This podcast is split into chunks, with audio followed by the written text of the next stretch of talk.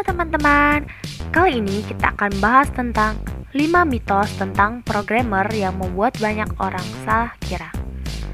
Apakah kamu tahu sebenarnya apa yang dikerjakan oleh seorang programmer?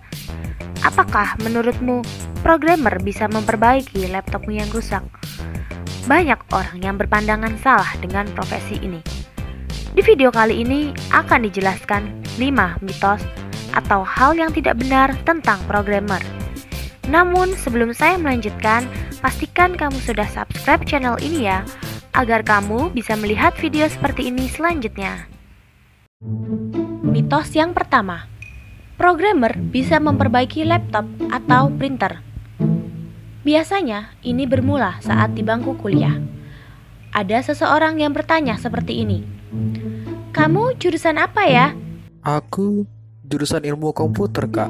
Oh, berarti kamu bisa memperbaiki printer saya ya? Printer saya lagi rusak nih. Ini tidak benar ya, teman-teman. Seorang programmer tidak bertugas untuk mengerjakan atau memperbaiki komputer, printer, hardware lainnya. Programmer bertugas untuk membuat program serupa software yang nantinya bisa menjadi web atau aplikasi. Mungkin ada sih programmer bisa sedikit-sedikit tentang hardware atau instalasi atau hal lainnya yang dasar-dasar saja. Tetapi keahlian programmer bukan di situ. Mitos yang kedua, programmer bisa membantu kamu memata-matai atau stalking mantan pacar temanmu. Tidak ada keahlian khusus sehingga programmer bisa melakukan ini. Sama seperti orang biasa, Programmer hanya bisa lihat profil orang dengan mengecek media sosialnya. Untuk mengetahui lebih jauh, misalnya mengecek keberadaan seseorang, apa yang sedang mereka lakukan, dan lainnya, ini bukan keahlian seorang programmer lagi. Kadang-kadang juga programmer diminta untuk bobol akun sosial media orang atau web lainnya.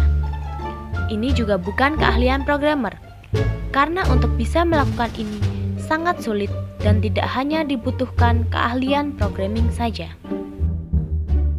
Mitos yang ketiga, programmer menghabiskan seluruh waktunya untuk menulis kode. Benar memang, untuk membuat program yang dibutuhkan adalah menulis kode program itu sendiri.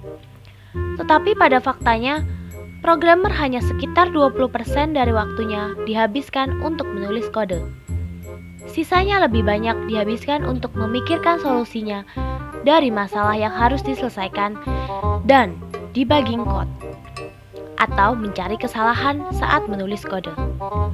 Selain itu, mungkin programmer juga menghabiskan waktunya untuk menonton video maupun hiburan. Mitos yang keempat, programmer bukan makhluk yang bersosial. Banyak yang menganggap seperti ini karena mereka melihat programmer hanya menghabiskan waktu di depan komputer asik sendiri dengan komputernya, dan tidak suka mengobrol. Ini tidak benar ya teman-teman. Programmer juga butuh bersosialisasi. Programmer juga manusia yang hidup di tengah masyarakat. Mereka butuh keluarga, makan, tidur, bahkan ngobrol dengan teman, ataupun kehidupan bersosial lainnya. Mitos yang kelima, programmer yang bisa bahasa A lebih baik dari programmer bahasa B. Banyak yang mulai baru belajar programming, mereka memilih bahasa tertentu dianggap lebih jago dibanding bahasa lain. Programmer yang jago tidak dinilai dari bahasa yang dikuasainya. Bahasa pemrograman di sini sama seperti bahasa pada umumnya. Orang yang bisa bahasa Inggris tidak bisa dikatakan lebih bagus dari orang yang bisa bahasa Perancis. Semua tergantung kebutuhan. Bahasa dipilih agar bisa sesuai dengan menyelesaikan masalah yang dihadapinya. Yang terpenting adalah seberapa jauh konsep atau ilmu programming yang sudah dikuasai dan digunakan efisien dan efektif untuk menyelesaikan masalah. Nah, baik teman-teman, itulah 5 mitos tentang programmer.